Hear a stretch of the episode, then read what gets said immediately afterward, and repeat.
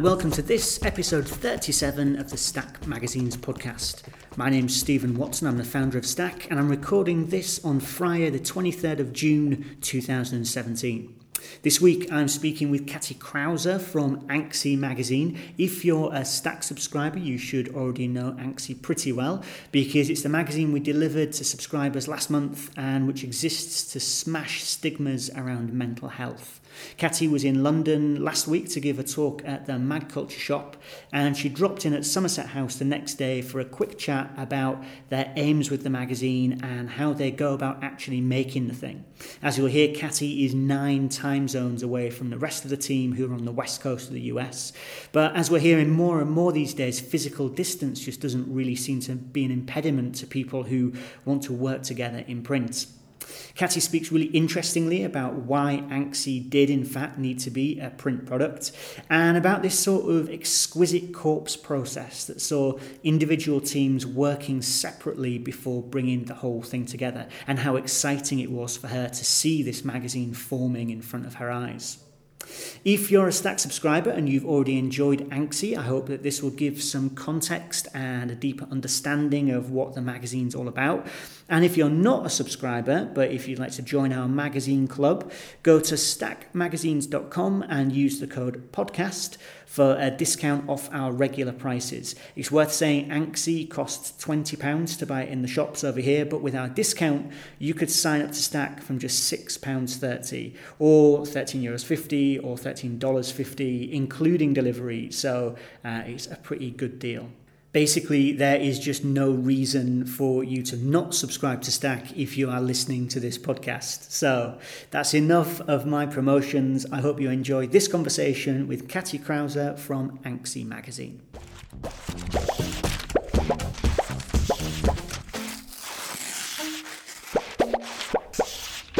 All right, so I'm here with Katy Krauser, the contributing editor of Anxy Magazine. Katy, welcome. Thank you for having me. Very nice to have you here. So you're in London because you were doing an event at Jeremy's shop last night. Uh, correct. Yes, we did. And how'd that go? That went very well. We were lucky enough to catch one of those London nights that were very, very warm and summery. So it turned out lots of people who'd bought tickets then cancelled the last minute. But what that meant was that we had a very sort of interested small group of people who were really into talking about it. I was actually surprised. I thought people were like eager to leave because it was just nice and warm outside, but they didn't. They were like they had one question after the other. you had the hardcore. You had the Anxy had, hardcore. Yes, I did. All right. So because you're here, um, you you here last night talking about Anxy at the magCulture Shop, and that's why you've come in here today because we've got this new magazine called Anxy, which is made on the west coast of um, the US Yes. But you're not on the west coast of the US. No. So maybe you could tell us a little bit about the magazine. What is it, and how did you get involved? Yes, I can. Anxy is a magazine about, well, mental health in the widest sense. We call it a magazine that explores our inner worlds. Um, but the aim really is to smash stigmas around mental health. Say, like it's an official slogan. Um, I got involved with it because I'm going to launch into like a little bit of a longer story here now, right? Um, I started suffering from depression at the end of, sort of in late 2014. Around the same time, I started working at, like doing a stint at Medium in New York, working with Matter magazine. Um, so those two things coincided. The depression then got worse, and I wrote about it. Um, I wrote an article about depression and social media use that got quite a lot of traction, went around a lot because it sort of like seemed to hit a nerve at that moment. Um, then, uh, when some of my fellow editors at Matter got involved with Anxy, they then contacted me and said, "Hey, we've we like we started working on this thing here that seems to be right up your alley, you know, because it's something that I had sort of dealt with openly, publicly before." And um, they got involved with it basically because the, so the founder is uh, Indhira Rojas, who is a graphic designer, runs a graphic design studio in Berkeley, in California, and she's done a lot of work with Medium, and I think that's how that connection then came along. Right, I see, I see. So you've got like a little network of people who are over on the west coast, and they knew you already, and that you're interested. Because it's so, are you in Berlin these days? I'm based in Berlin right. still. Yes. And so, what was the actual experience like? So, what, what do you do as contributing editor on this magazine? So, it's interesting. I thought in the beginning, I thought it would be a lot harder to, you know, to be part of a team that is not only it's not even spread around the world. It's like they're all in one place, more or less. I mean, they're spread out in the Bay Area, but I'm nine time zones away. Um, it has been a lot better than I thought it would be. Um, I think one thing is that it's a team that's very used to communicating digitally anyway. So they're always on Slack. They're on Slack a lot more than, than I am. But it's something so that like, allows me to participate in it at any point. And the thing we did from the beginning was that we sort of we we split up responsibilities so I think that also makes it easy. If you look, for example, when we launched the Kickstarter campaign, I said I would take care of PR basically for that. I was like try to publicize it as much as possible, and that was something I could just do. I didn't need anyone for it. And I like we communicated constantly. Um, told them, you know, if you know anyone at this publication, could you follow up? Something. But in it was possible for me to just do that without having to sort of be in a room with other people. And it was a bit similar when we then started working on the magazine because we had regular meetings that I attend via video call. The editor in chief actually moved away. She moved from she moved to Portland mm-hmm.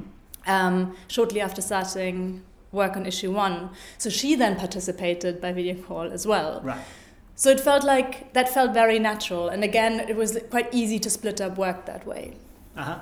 And so, in, when it comes to the stuff that you were splitting up, I mean, like, were you commissioning? Were you copy editing? What, what was your responsibility? We split it up by section, basically. We said, um, so another editor and I, we were responsible for front of book and, and back of book. We said we wanted to do like the, the we, we, we had this mix of we want both practical advice and um, opinion and lighter stuff.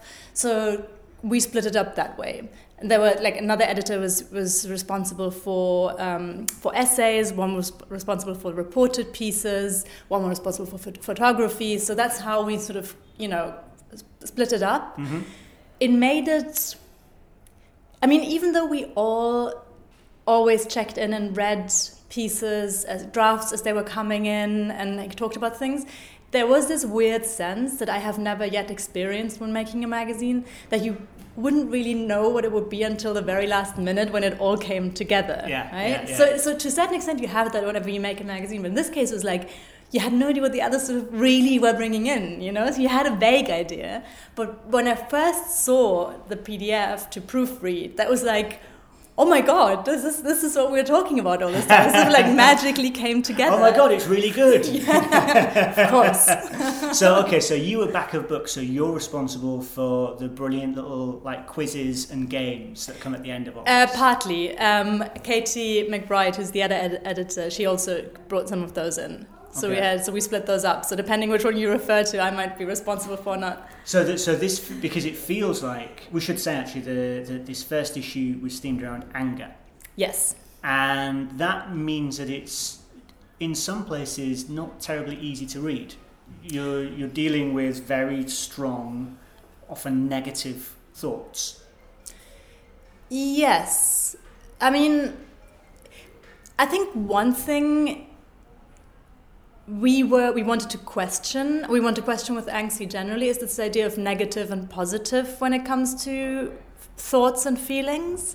So i think that's you know there's something that i feel might sort of be a common thread through it where you think like is this really so we open that's actually something we open with in the, ma- in the magazine. Where we treat anger as something as something very just as something biological. You know what is anger biologically? What is it evolutionary? What, what what's its purpose and that is meant to already reframe your view of of anger a little. Mm. See, like this is not, it's not anger isn't a negative emotion in itself. Anger is a very useful emotion. That's why we have it. Um, and then how people sort of deal with it, experience it. Of course, that's then open to, but often that's their own interpretation, I guess. But so okay, so maybe it's not negative situations, but it's people dealing with very difficult situations. Yes. Um, and so then at the end of the magazine, there are these fun little quizzes and games that you can play to see. Um, I'm thinking of Kevin Braddock's cartoon, which I'm oh, yes. sure will have that, been yes, to you. That's a fellow Berliner. yes, not anymore, unfortunately. Has he moved? No, he's moved to London. He ah. lives here now. Yeah. Okay, all right. But so that feels like well, when I was reading it, hmm. I read it as because uh, obviously I saw it all in one go, unlike you, mm-hmm. the first time. And so I thought, okay, here you go. You've got a, a, magazine which has a lot of people dealing with difficult situations. Let's give some lightness at the end. But it sounds like maybe that's not actually how it was intended. I don't think that was how it was intended. I think we always, it was very clear from the beginning that we wanted to get as broad a spectrum on the, uh, on the feeling, on the idea of anger as possible. And um, there is some, so lightness was always in the mix. Um, so it wasn't like something we said like okay we need this counterbalance it was more like i mean we sort of said you know we're like oh we'd like a comic because that's kind of a nice it's just like a fun piece of content like it's a fun format to play with but the content the comic could have been really dark and horrible as well so it wasn't like that has to be funny and I don't think, and even like Kevin's piece isn't even. I mean, it's just that I think that he's got that, that sort of dark humor to it, but it's. I don't think he meant it as particularly funny. looking across independent magazines more generally, I've noticed that mental health is something that has been popping up with more with greater regularity. So if I think of the last issue of Ladybeard last year, mm-hmm. the mental health special, or if I think of um, the stress report from the DO lectures, it feels like independent magazines are a good mechanism for exploring the complexity of mental health. How, as someone who's just worked on an independent magazine about mental health, how does that strike you? Hmm. Um, I think so. last night at the event, Jeremy said also made that same observation. He said he could, he's sort of observing micro trends in magazine publishing, and mental health seems to be one of those micro trends now. So I was thinking about where that could come from, and I can only so I can only say what it was what was the thinking behind Anxy, and maybe that can make more sense of the micro trend, because the thinking behind Anxy was so again, going back one step, everybody involved in Anxy magazine except me is from a purely digital background. I actually think, I mean, they might, I shouldn't say something that's not true, but I actually think that none of them has really worked in print ever, sort of, or not, at, at least not maybe as a writer, but at least not sort of like making a print publication. Um, so when they first approached me and they told me we want to make this as a print magazine, I was like, why? You're all sort of super experienced digital editors and designers. And then we started talking about it, and it was not, the idea wasn't really like what many people say when they make a print magazine is like, oh, we want to have this quiet and calm reading experience. But it was something, the idea from the start was we want to make something that's beautifully designed so you can actually sort of carry it around with you. And in a sense, so I've always seen it as this kind of Trojan horse thing. You make something that doesn't look like, you know, a mental health publication, and that way you get people who wouldn't otherwise think or talk about something like this. You get them to think about it, to engage with it, and that's sort of a step on in this case from the internet because I think there has been quite a lot of um, that you know sort of publishing and, and, and community building and debate around mental health issues online. I think the whole personal essay boom was very much sort of driven by that as mm, well. Mm. But that was always there was always something furtive is maybe the wrong word, but it was still like the, the sort of it felt more private in a sense because you can sort of in the, on the internet you can hide you can so if you have corners you have anonymity you can which is which is amazing you know which is super useful for this. So in this case it feels like making something in print actually goes a step further by just being a lot more self-confident and say we don't need to you know have we don't need to sort of we can't we, we mustn't just talk about this in forums we can go out into the world with this and sort of like proudly carry it under our arm and like put it on our coffee tables. So I don't know if that is also behind the um, the general like the, the, that micro trend of of in pub, of indie publishing, but it could be that that's simply that people feel more like there's a need for for those magazines now because there aren't and because they we have sort of exhausted what we want to do online. Mm, mm. And so, when you were writing online uh, about your own uh, problems with depression, mm-hmm.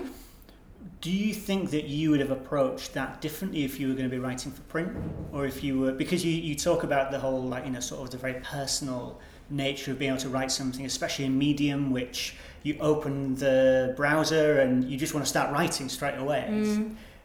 Would that make it different? Do you think? Oof, I don't know. What I do know is that um,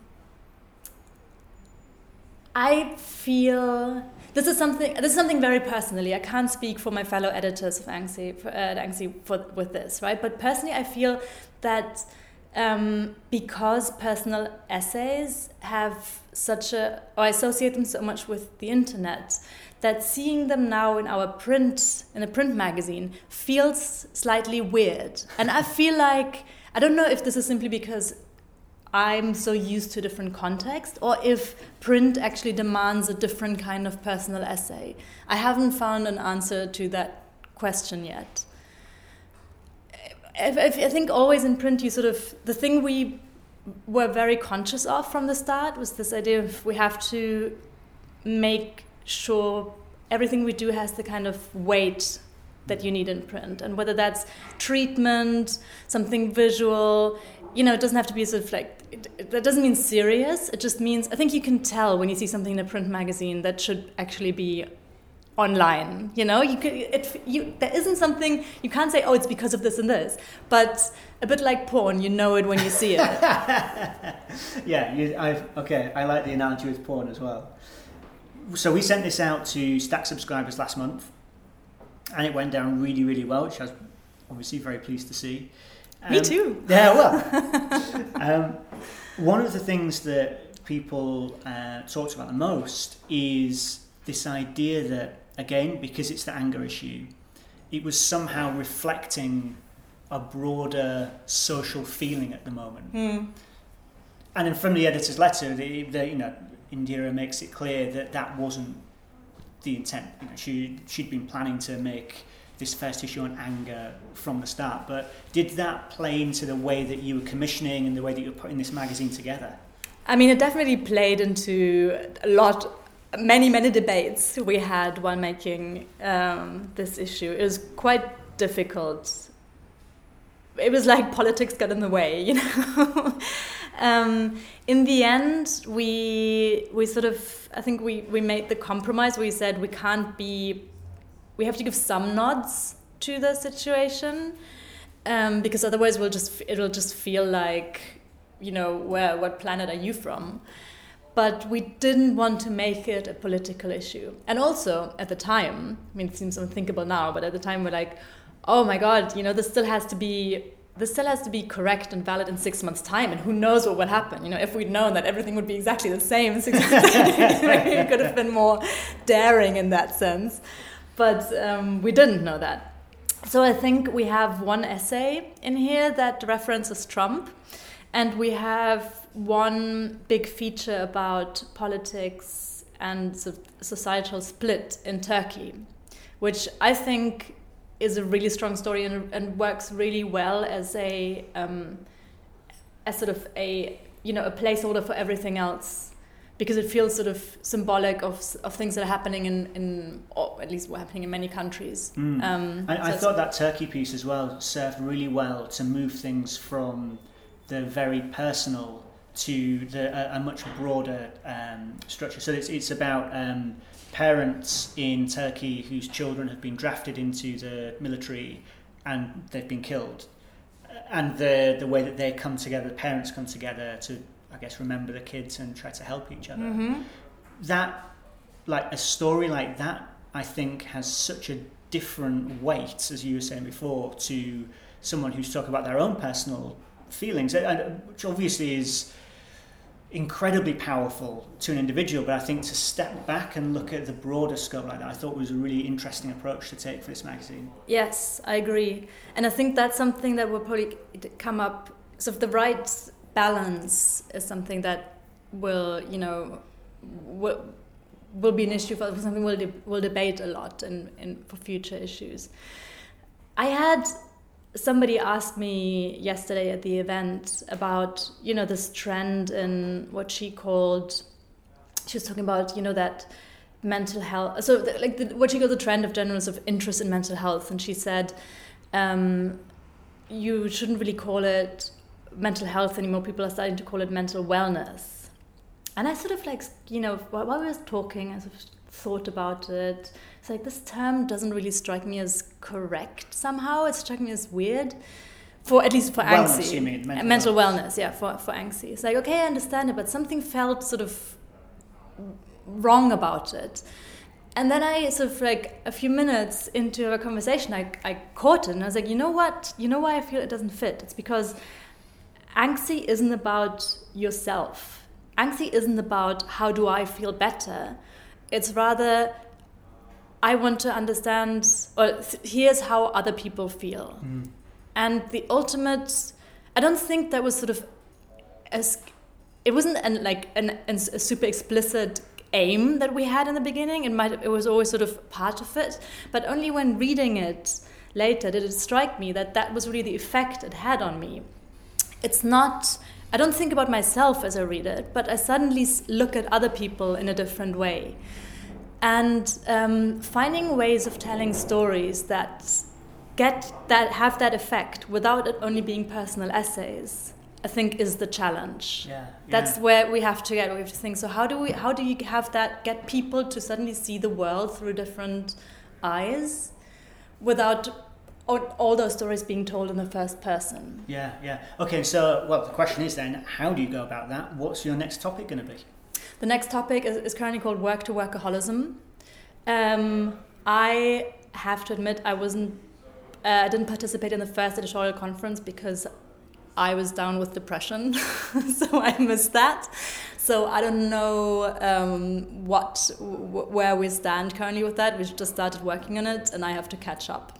I know there's a Google Doc with ideas in it that I will start sort of adding to. Okay, so you need to do some work on the work issue. I need to do some work on the work issue. It's a very relevant topic, though, not just. I mean, I think it's also for lots of people in, involved in in the issue. It's it's or involved in anxiety. It's very relevant, but work again. I'm sort of going back to a conversation I had with a different person last night who said, you know, why is it? Was sort of like, I don't understand why it's still so difficult to talk about mental health. And I said, well, you know, at the end of the day, we live in a capitalist society, and and your, your value as a human being is often sort of measured by the contribution you can make to the economy.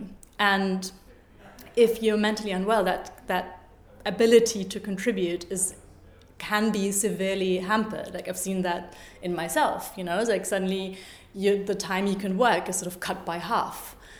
Um, that doesn't only like, that that doesn't only then sort of limit your your self esteem, but it also then I think makes it quite hard to get over the stigma at the end of the day, because and that can be something that can be ongoing, and I think that's that I feel is, is a really hard part about mental health. So I Mhm. think the sort of work to workaholism is a you know, that's a very relevant topic in that sense.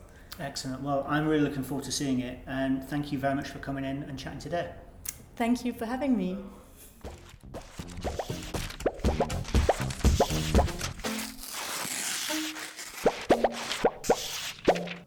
All right, that's it for this week. I'd like to say thanks again to Katy for dropping in to see us. Anxy is a really brilliant magazine, and I can't wait to see what they do with that work issue. And once again, remember that you can use the code podcast to get our best rates on our subscriptions. The magazines for the July delivery arrived at the warehouse just this week, and I really can't wait to send this next one out. So go to stackmagazines.com and sign up to make sure that your name is on the list.